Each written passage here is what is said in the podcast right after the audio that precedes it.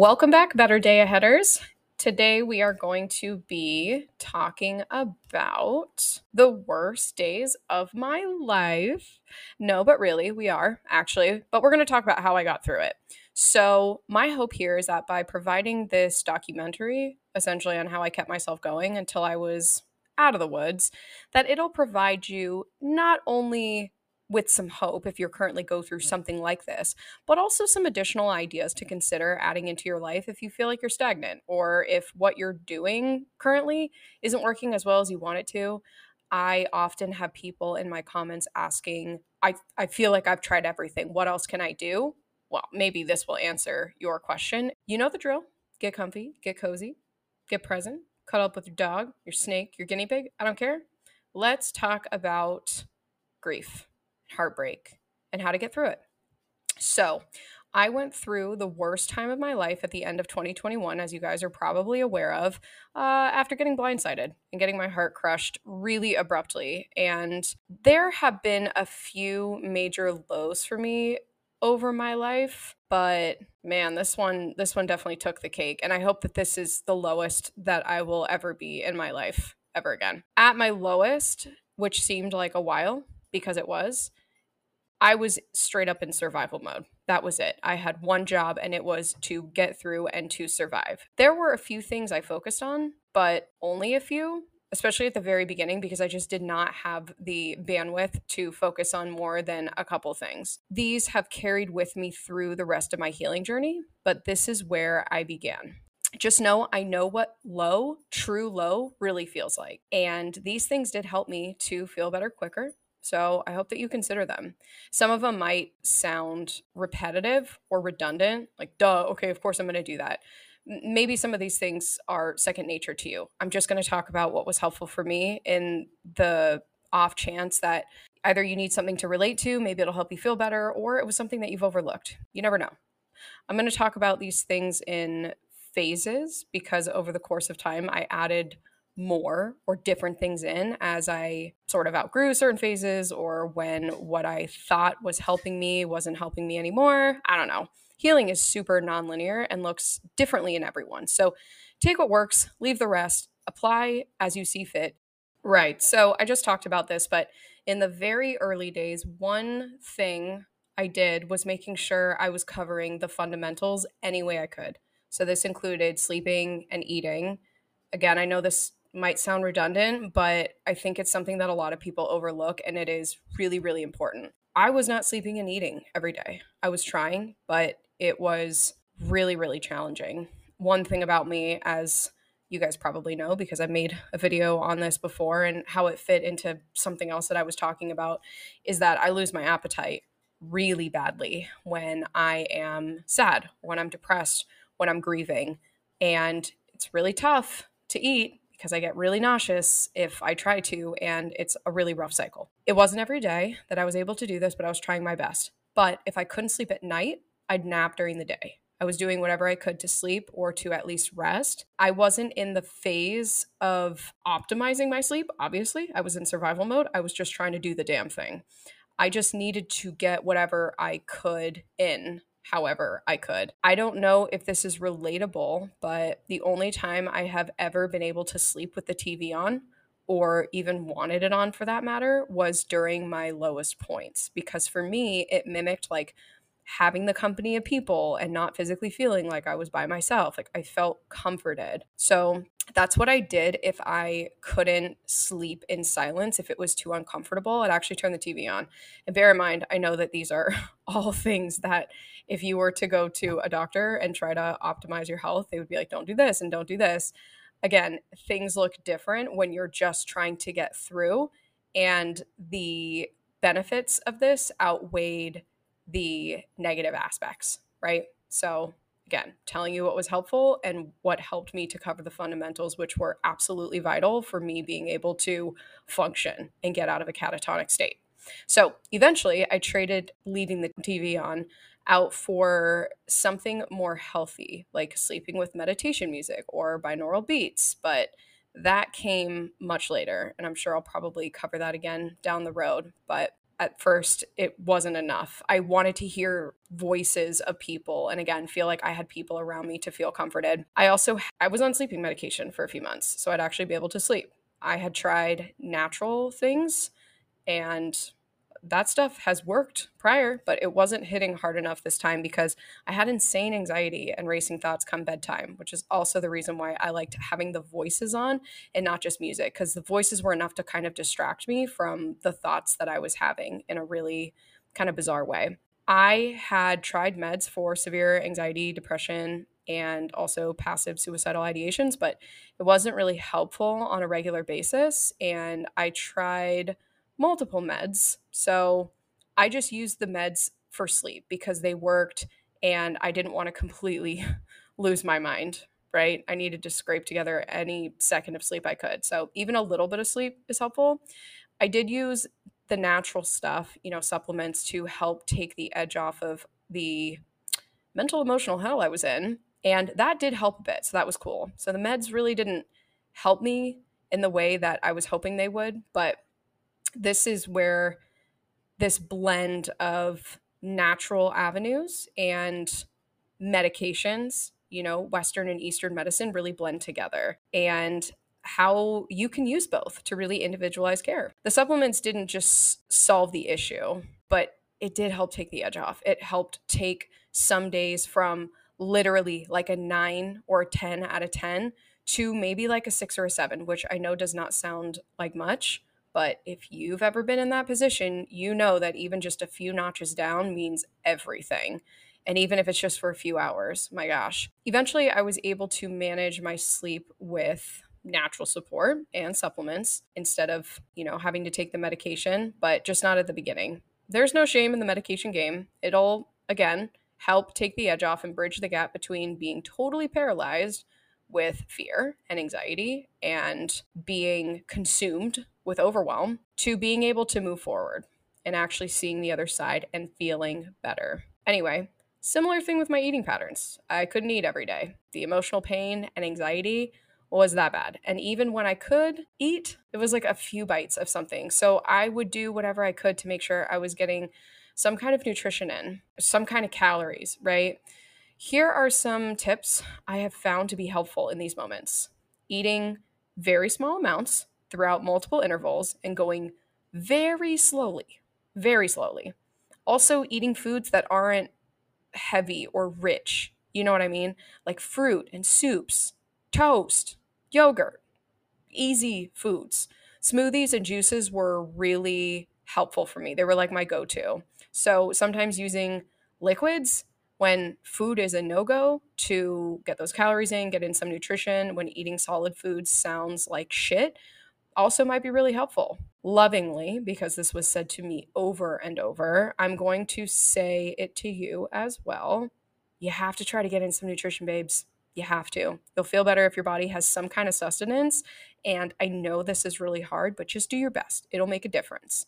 I love you. And I'm so sorry you're going through whatever you're going through. Also, just know again that this is not medical advice. Again, in fact, this is probably like the opposite of what you would probably hear if you were to go to a doctor to optimize your health. But we were not in that phase yet. So, this stuff actually got me through the shittiest parts of my life. So, although it might sound really bizarre or really kind of terrible, again, that's what got me through that's what got me to the next phase and it helped me build up my strength and maintain myself until I was in a better state. The next thing I did after covering kind of the fundamentals is getting in some kind of movement each day, even if it's just like a walk to the park. Movement is helpful for processing emotions and trauma. Walking outside naturally, in case you guys didn't know this, stimulates the same kind of activity as EMDR, kind of like promotes the same activity as EMDR as you look from side to side. And the muscle of trauma is the psoas muscle. It's a muscle that's in the hips, it's the major flexor of the hips. And exercise like walking can help to move some of that trauma. It can help to kind of exercise that muscle and again, kind of get some of that trauma to start to mobilize a little bit a lot of trauma release exercises target the psoas. Exercise is also a helpful tool for focusing on something else that's constructive or even distracting yourself when you feel like you're spiraling or stuck in a loop or paralyzed with some kind of emotion. I talk a lot about the fact that the thing that's getting you into the mess isn't going to get you out of it when you're hijacked by your emotions. So, the mess being like depression or anxiety or spiraling thoughts or whatever it is. You can't just necessarily think your way out of it, right? Because the thing that is supposed to help you think your way out of it is also the thing that is essentially diseased, right? So, moving the body is what has to happen in order to change that emotional state. You have to move your body to move your mind. By moving the body, you'll shift your mental state. And this was very helpful for me. So at the beginning, I just focused on any exercise I could do. I'm not telling you to get the standard 150 minutes every single week. I'm just saying do what you can. Get some kind of movement in, some kind of exercise, you know, break a little bit of a sweat, take it to tolerance, what you're able to do in those beginning stages. The next two concepts that I folded in that were very helpful, I guess maybe this kind of came before movement, but grounding and getting outside, which can potentially go in line with movement if you're getting your movement and your exercise outside. But if you're not, getting outside is imperative. So, first of all, for those who don't know what grounding is, grounding is when you put your bare feet directly onto the earth as a reconnection practice. So, through the direct contact with the earth and the electrons it contains, these electrons can be transferred to the human body. These electrons can help with countless biochemical processes that are conducted within our bodies as well, including neutralizing free radicals. I know this sounds very woo woo, but we actually have research on it. I've talked about the massive studied and documented health benefits to getting outside nature and how our separation from nature because we are beings that literally come from nature that how these this practice has documented negative health effects and that's what being stuck within four walls can do, right? It can hinder your processing, it can keep you stuck, it can make you feel isolated, it can make you feel worse, etc. Have you noticed that? Like you'll be in your house feeling really icky or ruminating on something and feeling stuck and then you go outside even if you just go run an errand or go for a walk or go for a drive you just kind of go through the process of like getting outside and suddenly all of that starts to open up. It starts to shift. It's a real thing. So getting fresh air is fairly easy and this was another tool that i used as much as possible. Just if i was having a moment and i was sitting indoors i at least gave getting some fresh air going outside a shot. I know it sounds like okay really? But uh, pr- just try it please. Just hear me out adding the grounding and the direct ability for the earth to help you reconnect and facilitate that healing process, though, is very powerful. And it was, again, imperative for me. I have had multiple friends over the years joke that I'm like a plant and you can stick me outside all day and just give me some water, give me some sunlight, and I will thrive. Outside is my happy place. But again, there's a lot of good science to also back up what I'm saying here. This next one is probably a given, but again, these are loving reminders. Support from your community as well as therapy for the most obvious of reasons, okay? So, therapy was a non negotiable for me because I had a lot of perspectives and beliefs about myself that really needed to be challenged. I really had to work through some wounds some negative core beliefs. I mean, these are still things that I'm actively working through, but this was kind of the launching pad for me really getting to the root of my shit because that's kind of the reason why I was in this shitty scenario to begin with. Well, it wasn't kind of, it really it was the reason why I was in the shitty scenario. So, I have PTSD and trauma can seriously distort your reality and the way that your brain works and how you perceive the world. So, again, this is also why I sought out therapy.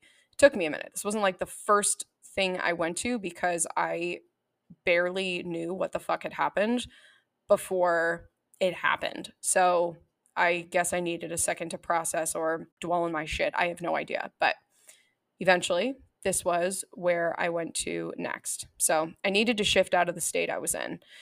If you're reluctant to therapy, as I know many are because either you've been burned or you've seen a therapist that like wasn't very helpful or they weren't giving you what you needed or something. I get it, you know, but at least having someone to regularly talk to about the serious stuff where you can get healthy, constructive guidance back is really important. It's really important. I'm going to throw support in this category too, though, as I mentioned earlier, the concept of community, because this works really nicely in addition to therapy, right? It's a very synergistic addition to therapy because therapy can't be your only kind of social support, right? But if therapy is a no go, please at least get support from your community, from your friends, from your family, a random neighbor you trust, the person who bags your groceries. I don't give a shit, but ask for help. Asking for support from people I actually knew at first and for a while was very challenging. I had a lot of shame in doing that, but I did it. And even though I have a thing with asking for help, I got over myself and this saved my life. I swear to you, it did. I had to force myself to make plans and to make myself see people at least once a week. Again, we're kind of still in the early stages of putting Humpty Dumpty back together because I was a broken mess. Pieces of me were shattered everywhere. So, once a week is how I started out, which I know is a lot. I really didn't even want to do that. I just wanted to go underground, hide for just months on end. But I pushed myself to get out and socialize once a week, even when, and especially when, I didn't want to. Also, if you're reluctant to therapy, not that this is a substitute or in addition to therapy, you know, maybe something that could be helpful. Also, for me, I was diving into self help books and podcasts like TED Talks, anything Joe Dispenza has ever created, Tony Robbins, Aaron Doughty. I mentioned these guys in uh, my last podcast episode, the Q and A episode too. Material that was empowering and that helped me reframe my ways of thinking, where I could learn about kind of why I was in the position I was in. I would have these podcasts on when I was driving or going for walks or cleaning, just to keep me engaged, focused on something hopeful, truthfully, and again, to get me out of my head I'm trying to give you practical advice here because I know not everyone wants to go to therapy. Not everybody has the means to go to therapy. I understand that. In a perfect world, I would recommend that everyone go and everyone probably would go, but it is really not realistic. So just know that there are also, there is no limitation of self help material out there that can be very, very helpful. I promise you. So it was a really nice addition for me you know, helped kind of like fill in the gaps of what I was missing or what I felt like I wasn't getting enough of in other realms of my life. So, okay. So, after I was out of the worst parts and I could actually function somewhat as a human being, I adjusted what I was doing and I added other things in. So, that's what we're going to talk about now. First off, coming back to this whole concept of exercise, I started aiming for regular exercise. So, at least a few days a week, like three to four, if I could really push myself, we'd do four, four days a week for 30 to 45 minutes. Sometimes less, sometimes more, but I was really trying to get myself back on the right track. And the standard amount of exercise is 150 minutes of like moderate to intense exercise a week. But we weren't going for standard or optimal. We were just trying to function. So that was first thing. Now, for a lot of patients and clients I have that haven't exercised in a long time or maybe ever, which I feel is something that I should put in here because it had been probably a couple months that I hadn't been regularly exercising. So I really had to get myself back in.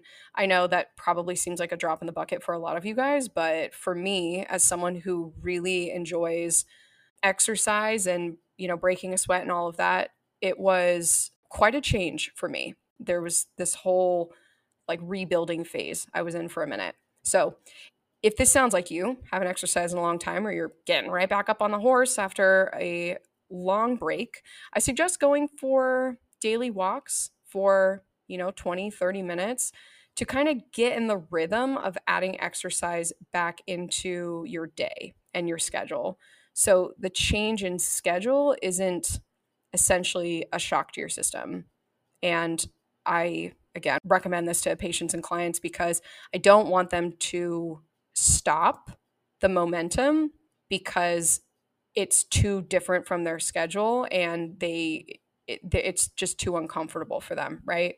It's okay to feel overwhelmed or feel resistance to starting anything, especially exercise. But that's why it's important to find how to make it work for you.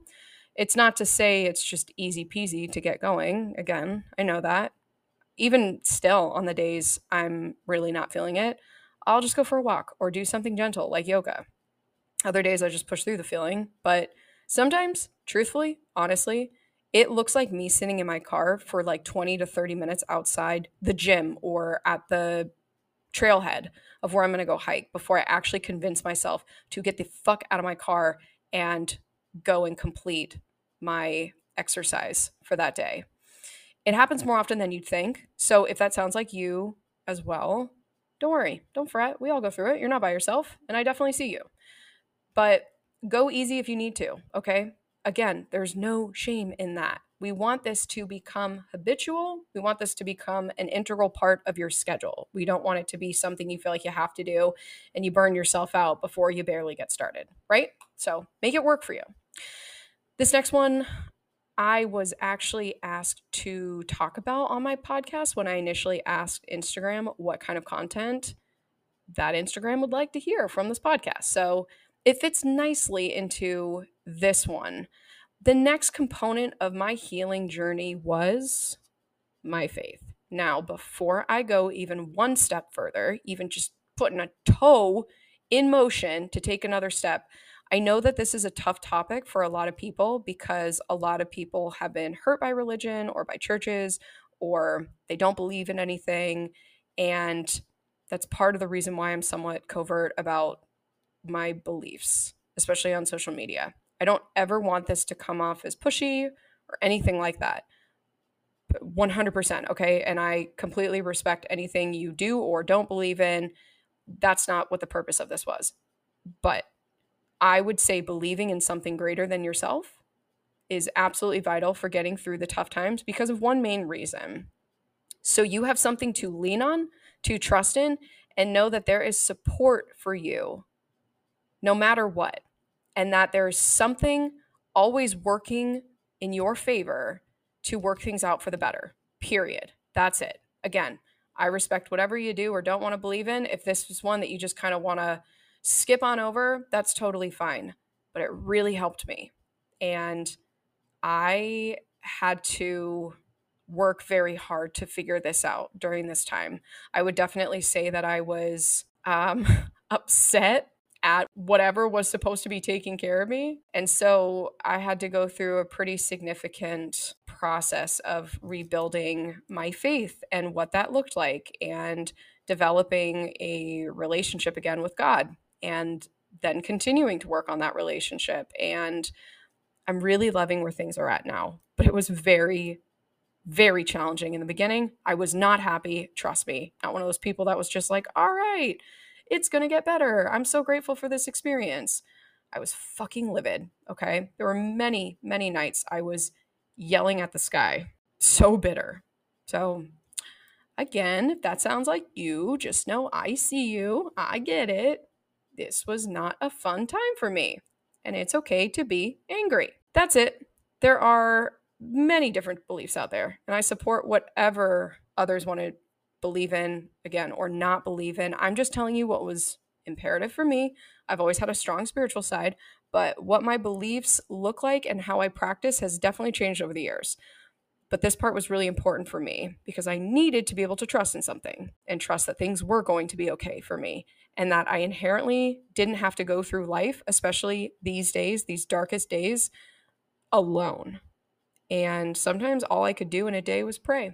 And I've told you guys my favorite place to do this is outside while I'm in nature. I feel very connected to God and my spirituality so much more when I'm in nature. So I did this every night for a while.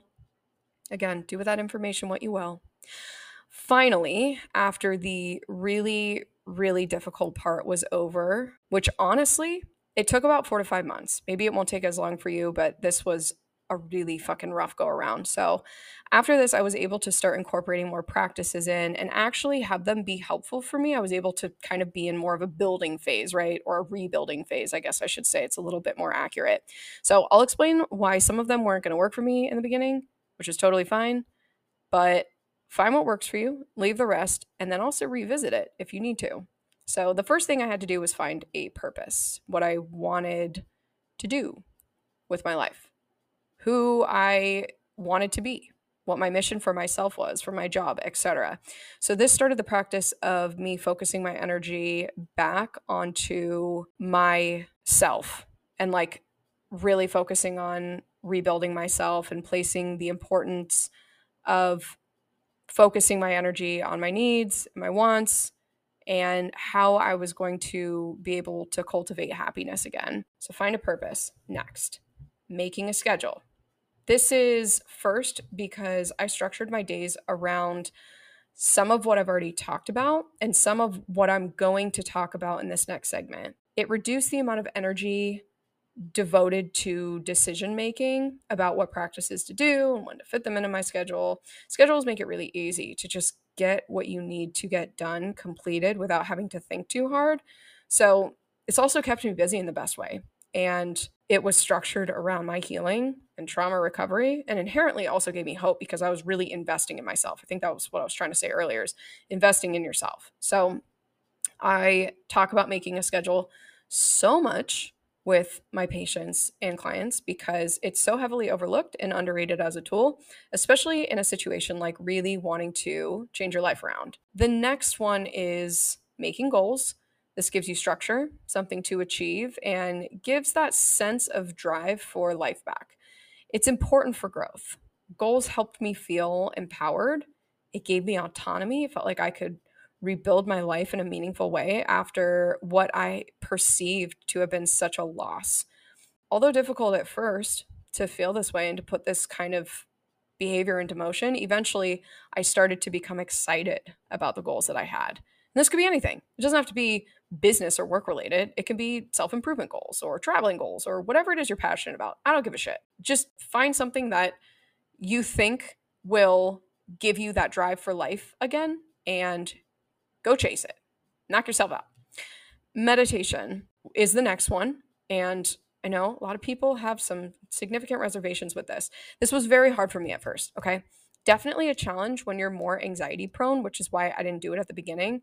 And oftentimes I don't, I know this sounds ridiculous, but for a lot of my patients and clients that have really significant anxiety, I don't always recommend meditation at the very beginning because it kind of forces them to be more in their head and sometimes it can work against you. So I kind of have a method to my madness, but I'm not going to I'm going to stay on track for today. But it is the reason why I didn't do it at the beginning. At the beginning, as I mentioned, I was a basket case and I would feel way more anxious when things were quiet. So I had to wait till my nervous system, appropriately named also, was a little bit more regulated. It's not a competition though, and you're not bad at it if your mind ping pongs, just so you know. It's a practice, it's an awareness practice, and the awareness is the key here. It's not control. So being aware of your thoughts and what's coming in because you need to get acquainted with the way things feel and how your brain acts when you're in a meditative state or when things get quiet and you really focus your attention on what's going on in your mind. So, this is a great one for allowing your subconscious mind to show you things about yourself that maybe you need to work on or focus on. I know a lot of people have mental blocks about meditation, though, and are fairly resistant to starting it. Honestly, though, if there's one practice I would say it's the most powerful, it's this one. So, when you're ready, I think it's non negotiable that any person who really wants to improve themselves to the highest level incorporates meditation. Point blank, period. I don't think we can argue against that one. But again, all in due time. Breathing exercises are the next one. This is such a heavily talked about topic, but I don't think people describe it well enough. So it's just like breathing exercises. Like, why do I need to exercise my breathing? That's ridiculous. I will tell you why. Right. So, teensy bit of education before we move forward. You have something called an autonomic nervous system, okay? So, a network of neural activity that controls your unconscious processes that occur in the body, things you don't have to think about doing in order for these activities to continue. It's going to include your breathing, your heart rate, your body temperature regulation, like sweating, digestion. It's like your command center, the motherboard, if you will. And there are two divisions that you have probably heard of before your sympathetic nervous system and your parasympathetic nervous system. Your parasympathetic nervous system predominates what you probably heard of as the rest and digest conditions, where you are in a calm, regulated, homeostatic state. And this is starkly contrasted to your sympathetic nervous system, which is what you probably heard referred to as your fight or flight state. Okay. You're revved up, you are not feeling peaceful. This is typically engaged in response to stressful, dangerous, or emotionally charged situations. So, anyway, back to the whole breathing exercises and nervous system regulation by way of engaging your parasympathetic nervous system. This is largely due to vagus nerve involvement. It's about 75% responsible, in addition to a few other nerves, but your vagus nerve is the heavy hitter. So, it's a major nerve in the body and it has all these other branches that come off of it that innervate or stimulate by way of an electrical connection or signal other various structures in the body to execute such parasympathetic activity. So, examples of what I'm talking about here are, for instance, there is a branch that comes off of this nerve that innervates the lungs. And what it's going to do is regulate breathing, like we talked about earlier. There's another branch that innervates the heart to help regulate its rhythm, reduce resting heart rate, and there's another branch that innervates the gastrointestinal tract and it helps do things like stimulate gastric acid secretion and smooth muscle contraction and digestion. That's why breathing exercises can be very helpful. Moving on, diet and water intake. And I will not bore you with this because I know you know what I mean. But what I will say is a good rule of thumb for water intake is about half your body weight in ounces of water a day. Not that this is medical advice, but it is a good rule of thumb. I always suggest electrolyte addition as well to improve the quality of water and to properly hydrate you. It does not have to be anything fancy, pink Himalayan salt, you know, typically can do the trick, or Celtic sea salt, something like that. But water should have trace minerals in it, like normally. But we all use reverse osmosis systems, which takes the bad stuff out, or most of the bad stuff, but also the good stuff too. Also, with diet, again, I know you know what I mean, but it's removing crap like refined sugars and carbs, processed food, fried food, fast foods, and including whole foods instead, like vegetables, fruit, grains, whole grains like brown rice, quinoa, healthy fats. Maybe I'll do a longer podcast on nutrition and stuff like this if you guys are interested, but that's a really good overview. So, also minimizing caffeine, alcohol, nicotine. You guys know what I mean. So, now that I'm in this state where I have a little bit more to give, this is where I started prioritizing and optimizing my sleep again. Because, first of all, I was sleeping a lot when I finally came out of survival mode. I was so tired for so long. And this is something that's talked about a lot more nowadays, too. Again, if this is something that you are experiencing, don't freak out because being stuck in survival mode and in a constant sympathetic fight or flight state for that long is exhausting for your body. My best advice is to listen to what's happening, give it what it seems like it needs. I've also said previously, because I'm a doctor, I feel like I need to say this check in with a doctor and like make sure there's not something else going on, but just know it might be a thing that you just need a ton of fucking sleep when you're in this healing phase. Okay. So, anyway, I used Yoga Nidra to help optimize and prioritize my sleep, which is kind of like an it's like a meditation like awareness practice that recenters you, gets you relaxed enough to be able to get some good quality sleep. I also traded out my old habit of sleeping with the TV on for binaural beats or meditation sounds, something on very low, but eventually I was able to sleep normally without anything. I mean, from time to time I'll still sleep with you know some of these sounds on because they will typically help me get higher quality sleep but i was able to move out of using any noise at all. Also i will say you really want to aim for 7 to 10 hours of sleep a night. This varies and some people might thrive on less but that's again kind of the rule of thumb. Other practices i would also kind of dabble in and do from time to time like once a week. I wasn't consistent, but I would incorporate them in. They were very helpful. I should have done them more often. You really should, but cold showers or cold plunges, and then also red light therapy. I also did trauma release exercises. You can find some of these and find examples on YouTube. I just want to throw absolutely everything I can think of out there to help you guys, even if I wasn't consistent with them personally.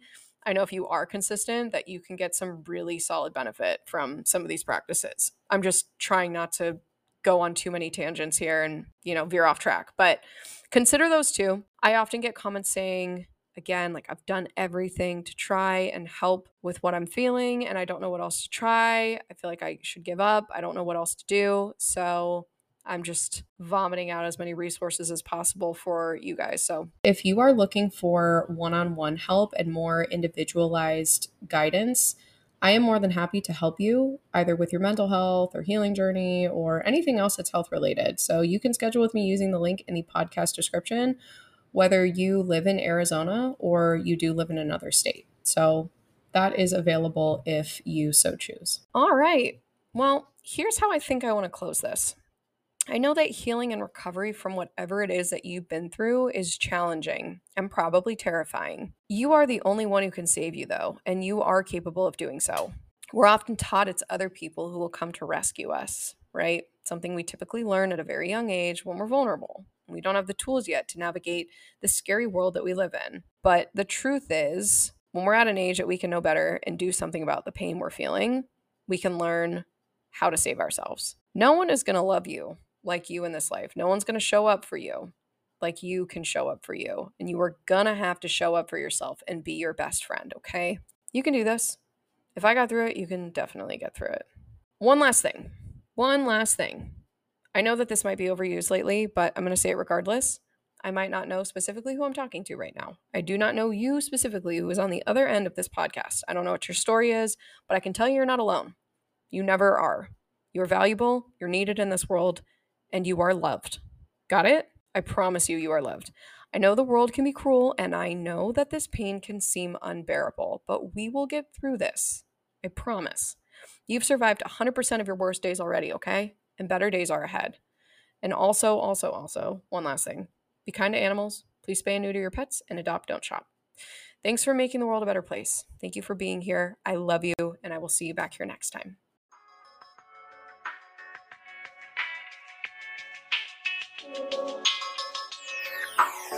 Thank you.